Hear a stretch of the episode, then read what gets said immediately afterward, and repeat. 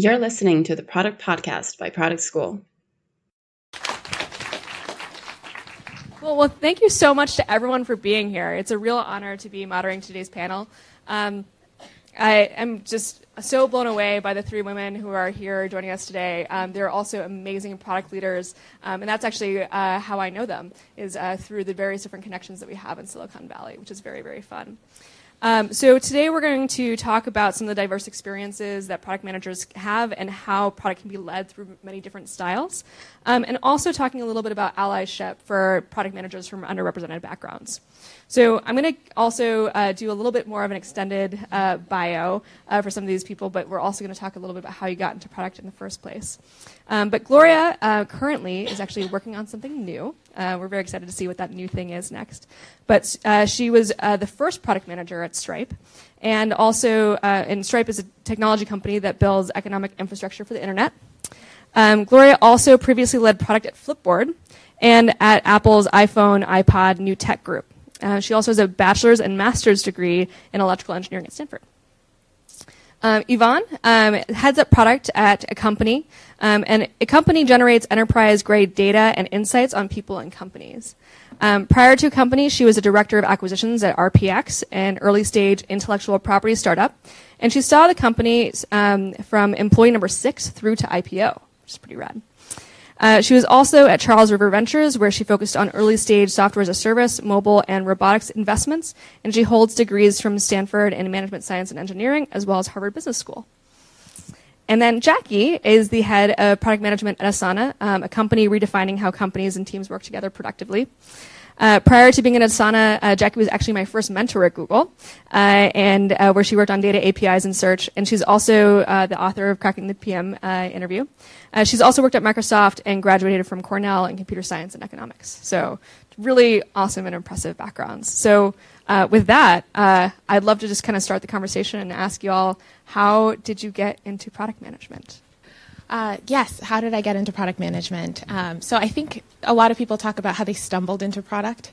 I was actually a lot more calculated about it. I worked at an early stage startup before at RPX, where I was employee number 6, and absolutely loved my experience there, like really loved the experience of being at an early stage company. And so I was actually looking for a way of like, how can I leverage my skill set and make sure that I can contribute to early stage startups? What's the best role that allows me to leverage my background in that sense? And so I actually, from doing a lot of research at business school and while I was in venture capital, found that like product was a great role that one kind of leveraged my skill set, especially being kind of more a jack of all trades person as opposed to like going really deep in design or engineering. But also it was just a really integral role that, sets the stage for a lot of things at a really early stage at a startup. And so that was how I chose product, and then kind of just went from there and looking for product roles. I can go next. I took a pretty traditional path into product management. In college, I was trying to figure out what to do. I had always loved the engineering side, where you try to figure out, take things apart, understand how systems are built. But at the same time, I was always really into kind of the business of technology and had kind of just grown up around it. And so I found that product management was squarely at the intersection of the business part and the engineering part of startups. So it was pretty much a no-brainer for me to try that out. Hi. So I took a pretty traditional route into product management. I did computer science and economics as an undergrad, and I'd always thought that I was going to have a career in a field, in some random field, but where I'd have the magic of computer science behind me, where I'll be the person who like knew how to write a script that would make me more effective and be able to use that technology to be better at my job. And as an undergrad, I had a friend who said, "Jackie, you have to be a PM." And I said, there's no way. What's a PM? It's got the word manager. I'm a sophomore. I can't be a manager. And they're like, "Jackie, just apply for the PM job. You got to go do it." And I basically learned during the interview what the job was. Like from the questions they asked, I was like, oh, I guess that's what you need to do. You need to like calculate, how many ping pong balls are okay. But but I found that I really liked the questions, and I liked the people I worked with. So I went there, got my first job at Microsoft, and just loved it. And as soon as I was in the job, I felt like this was the job that I'd been that was meant for me. That's super awesome. I love how there's this spectrum between being like traditional or calculating or just stumbling. I think as far as myself, I think it was one of those kind of stumble kind of situations where I was at Google being a software engineer, and then someone was like, you should really try out this product management thing. And I was like, what's that? Huh. And then I think I coerced a bunch of people to give me PM things to do. And at the end of the summer, I was like, oh, no, they were right. And so product management is pretty different at every company. And I was kind of wondering if each of you could kind of talk about what a PM does, especially because I think you run the gamut of having worked at big companies, small companies, early stage, later stage. So it would be just kind of great to get that perspective. Do you want to start? Sure. Yeah, I'll start. So I have a couple of kind of mnemonics around this. The first is that product managers help you build better products. And so how do you more deeply satisfy the needs or problems, solve the problems of your customers? And I find that the key here is just really, really deeply. You basically can't go too deep to understand the problem. And then, of course, working with designers and engineers. In my experience, it's been really helpful most often to work in a small group that's deeply collaborative and cross-discipline. I found that kind of a lot of the magic of the best moments that I've had in my product management career have happened through those kinds of close collaborations that are interdisciplinary. And I think the second thing that product managers do really well is they help build products in a better way. And so that means kind of all of the stuff that needs to be done around the many, many things that need to happen in order to ship a great product. And I'm a big believer that constraints around your creativity and kind of having some boundaries actually really force innovation. And so I think that there are very lightweight ways to kind of structure process, so that's really helpful for your kind of creative process. So yeah, I've done product at Asana and at Google and at Microsoft, and it's definitely what PMs do is very different at those companies. And it really depends on the shape of the company, what the company's trying to achieve, and who else is on the team. So at Microsoft, there was a lot of expectation that the PMs would define every detail of how the product worked from the very, very beginning to the very end. And I spent a lot of my time writing those like 40-page specs and handing them over to the engineers, and they would assign me spec bugs back. They would say, you haven't written out what the words should say in the error message in this particular case. So I went from there to Google, which is a very engineering-led company, and it was a world of difference. It really was. The engineers had an idea of what they were trying to achieve, and they were running with it. And I was really trying to connect that back to customer problems, connect that back to, you know, if we solve this problem in this particular way, you know, using this new technology, how can we connect that to a user need? And then moving from there to Asana, where we're really product-led, and the way we define it there is that PMs own the problems. So as a PM, you're responsible for figuring out what are the problems that we should be going after, which ones are the most important ones to solve, and how will we know if we've solved it? And then you work really closely with designers and engineers who are responsible for those solutions, and you're able to work with them to see, are we meeting those, are the solutions meeting our needs of the problems? I would echo both of those. I think from my perspective, product is a lot about being whatever your team needs you to be. And I think at an early stage startup, so for example, we have a very lean team, and each individual on the team owns massive parts of the product, the system, our customer relationships. So from my perspective, the most important things are to make sure that they're armed with everything that they need to run quickly and can make decisions mostly autonomously. So what I spend a lot of doing is making sure that we have a really clear and compelling vision so that they can make those decisions. And then I spend a lot of time making sure that we're communicating the product strategy and talking about it as a team. One, because it's motivating, and two, so then we know kind of this is where we're going and what's our progress towards those goals. And I think the third thing, maybe this is mostly specific to an early stage startup, is and everything else, which is like, you know, part COO, part engineering manager, part customer success manager, you know, part data science, whatever needs to be done. Awesome. Great. Thank you so much, everyone. So I want to transition a little bit and kind of talk about the diverse perspectives, right? And I think each of you have your own set of experiences that make you a really great person to offer a diverse perspective to the audience here today. And so I was kind of wondering if you could kind of help the orient the audience and letting them know how you self-identify as a product manager, and then also what challenges you've seen over the course of your career for PMs from underrepresented backgrounds. I identify as female, and so thinking about challenges I see with diverse perspective, people from diverse backgrounds. The one that really I see the most is that there's all kinds of different personality styles, there's all kinds of different traits that people have, but one of the things that's most important as PMs is our credibility, is that we walk into a room and we have to lead without influence. We need to convince a whole team of people to follow what we think is the right thing, and we can do that through data, and we can do that through facts and user research, but some of the time, and one of the ways that you make this go faster and more effective and more efficient as a PM is that you've earned credibility with people. They start to trust you, and they start to believe what you're saying as you go forward. And that's one of the places where I see coming from an underrepresented background can be more of a struggle. Is that sometimes when you walk into the room and you're not a straight white man, people don't immediately look at you and say that's someone who really knows what they're doing. Like that's somebody who I'm sure has her stuff together. I'm going to trust her right away. And so I think that when you come from an underrepresented background, it can take a few more days or weeks or months of proving yourself, a few more times of showing people that you're right about the opinions and the decisions you've made before you start to get that, before you start to earn that credibility.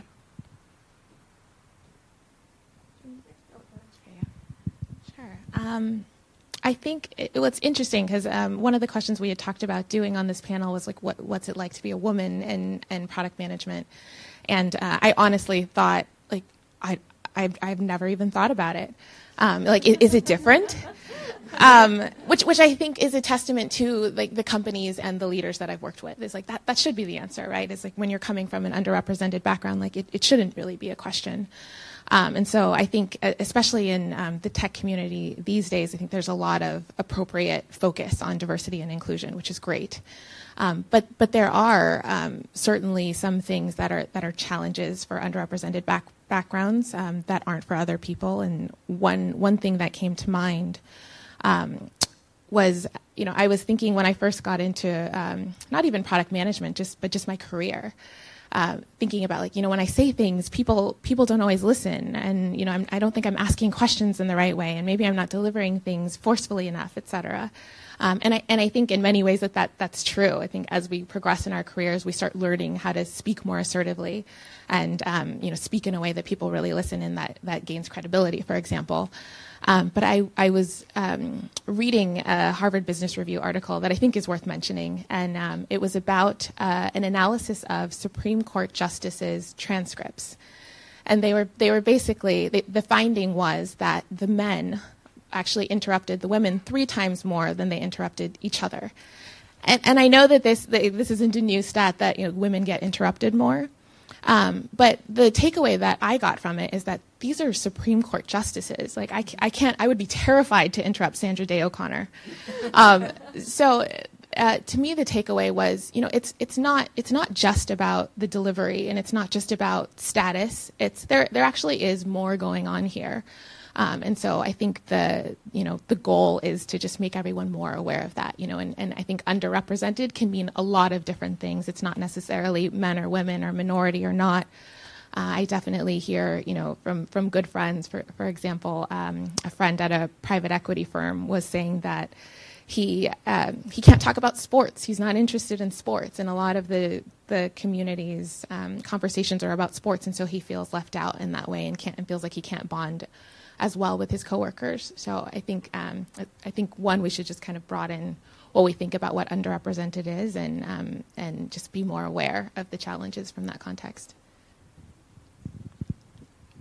Yeah. So I also identify as female, but actually similar to Evonne, I actually haven't. I can't consciously remember that many times during my career, and I was like, oh, what? How is it different for me as a woman in product management? I'm just sort of a product manager with all the fun challenges and opportunities that come along with that. But I was reflecting on this question, and I think the thing I actually struggled with was more consciously perhaps was just looking really young. I don't know if anybody else identifies with this, but I look about 10 years younger than I actually am. I get this pretty consistently from people And that's kind of an interesting position to be in. I have kind of hacked my way around it by learning how to speak with authority and knowing my subject matter really, really well and learning how to communicate effectively in small and large groups.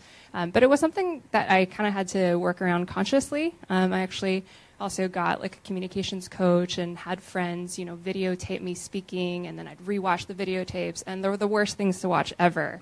You just like don't want to hear yourself, you don't want to see yourself on video, but you kind of figure out some ways to kind of compensate for the ways that you might or might not be perceived in the world. It's kind of one way I've dealt with it.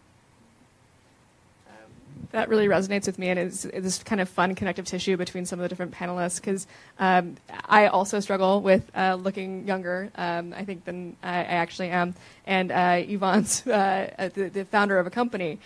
She was my manager like a long time ago, and I remember I think I was like 24, 25, and was going out meeting with a bunch of people on who were like the CMOs, CTOs of various different companies as a representative of Google Analytics. And she was like, "Laura, I'm sorry. You just look way too young. You're dressing way too young. You need to be looking like late 20s, not early 20s in the way that you're dressing." And so there, I think there's a bit of performance that happens when you kind of come from an underrepresented background where it is about gaining credibility and what are the different levers. And it's kind of unfortunate that we have to play that game sometimes, but I think that there's an opportunity for people who do have more privilege or authority or credibility to guide people and tell them what they need to be doing in order to get that credibility. So she told me to go out with my sister-in-law and get a fresh set of clothes from J.Crew. And then I was going to be ready to meet with the CMOs and tell them what they were doing wrong. So I guess with that in mind, would also love to ask this panel's advice for allyship. So what advice do you have to help people from underrepresented backgrounds and support them as they progress through their career? There's so many things that you can do, but the good news is that a lot of these tactics are basically effective because they're making the standards more objective by which people get promoted or which they get hired. And so there's a whole list of things that people can do. Probably you've heard of many of them before. You can use Textio to run an analysis on your job descriptions and make sure that you're trying to remove as much implicit bias as possible in the actual job description and causing people to of all backgrounds to apply. You can black out the names of people who are applying to your company and actually try to do that as a software feature so that when you're reviewing the resume, you're trying to be less influenced by kind of potential factors in their background that are irrelevant to their work. You can kind of promote things like, I've seen things as simple as like little cards on meeting tables where it's like big conference room, and it's kind of like remind your moderators of meetings that, you know, it doesn't have to be dominated by a few people. You should, you know, actively draw out diverse perspectives from different meeting participants, particularly the quieter ones. And so it just kind of goes on and on and on. But I think the good news is that it just kind of helps everyone when you're able to be a bit more objective in the way that you hire, fire, promote, et cetera. Yeah, I think that's great.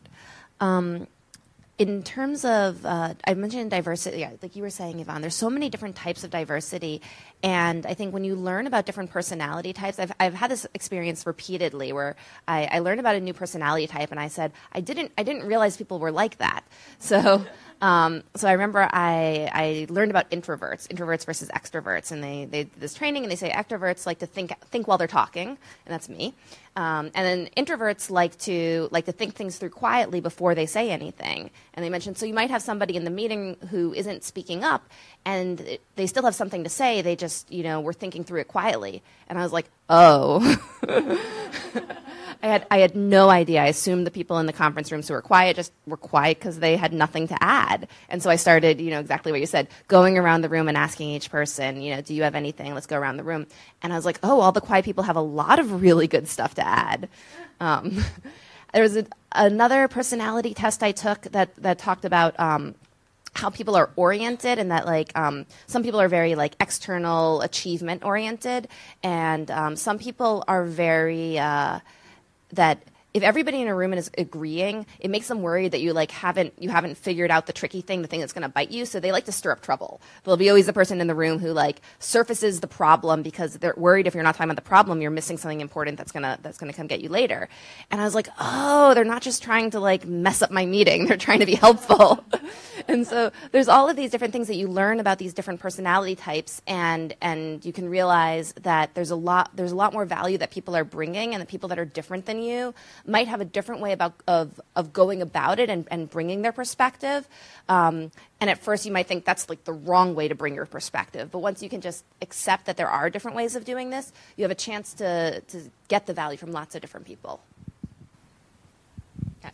Completely agree. I think I think both Gloria and I'm sorry, Jackie, I've already touched on all these points, but the things I would add or kind of key activities at the company are important to make inclusive. So if you're having a meeting where you're making important decisions, all of the people that need to be in that meeting, it needs to be at a time, for example, that all of the people can attend. There's a lot of other ways than just scheduling to be inclusive. But I think that's one important thing, and I think it doesn't just come down to meetings where important decisions are being made. I think it's also even social activities where people are bonding and getting to know each other, and maybe that's where you get to meet the manager who might be in charge of giving you your next project. Those things all are really important.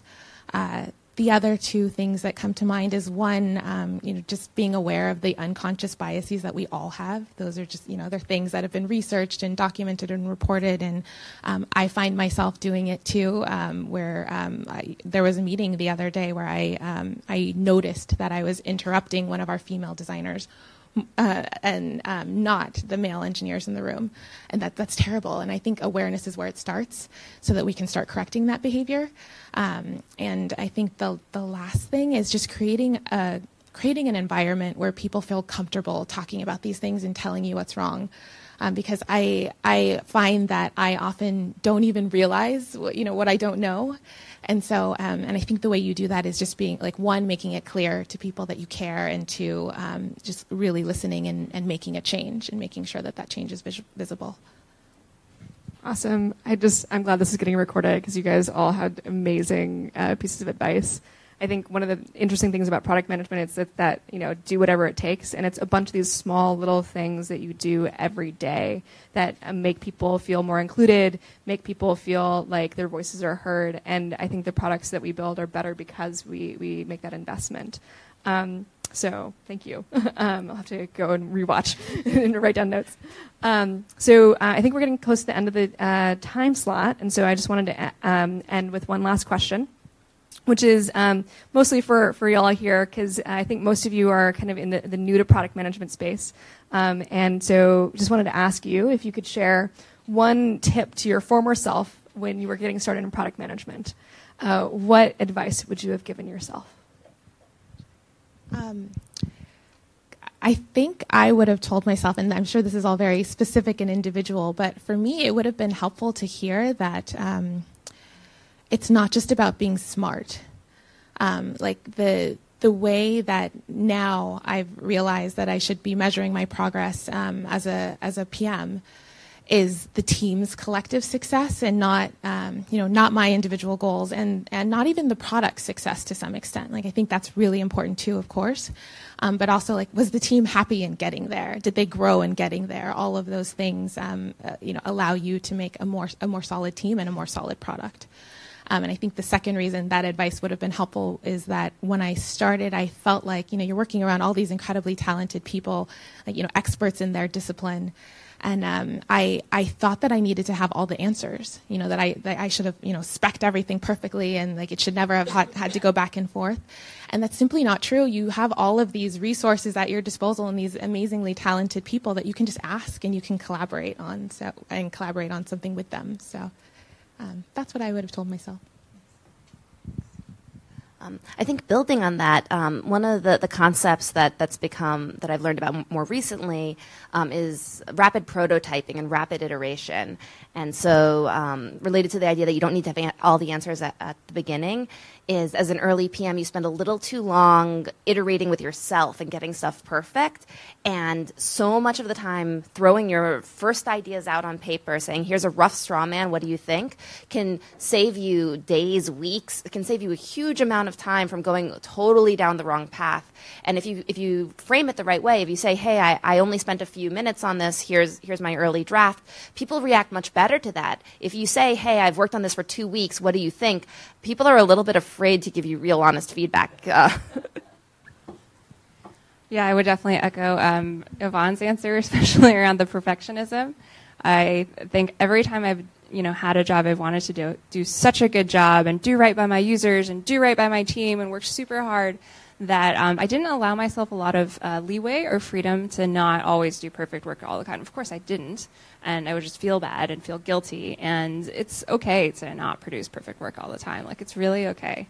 You kind of have to keep as a product manager, there's so many things going on. You have to keep the big picture and the single most important question you're supposed to be working on in your job. Are you making good progress on that? I think that's kind of the most important thing. So I would tell my younger self not to get too caught up in doing all the little details perfectly. Though it is still good to really care about, good design details and quality and performance and all that. But yeah, I think that perfectionism really got to me. So, yeah. Awesome. Well, thank you so much for bestowing your wisdom upon this group. I hope you all enjoyed hearing the different perspectives that these amazing product leads have to offer. And thank you so much.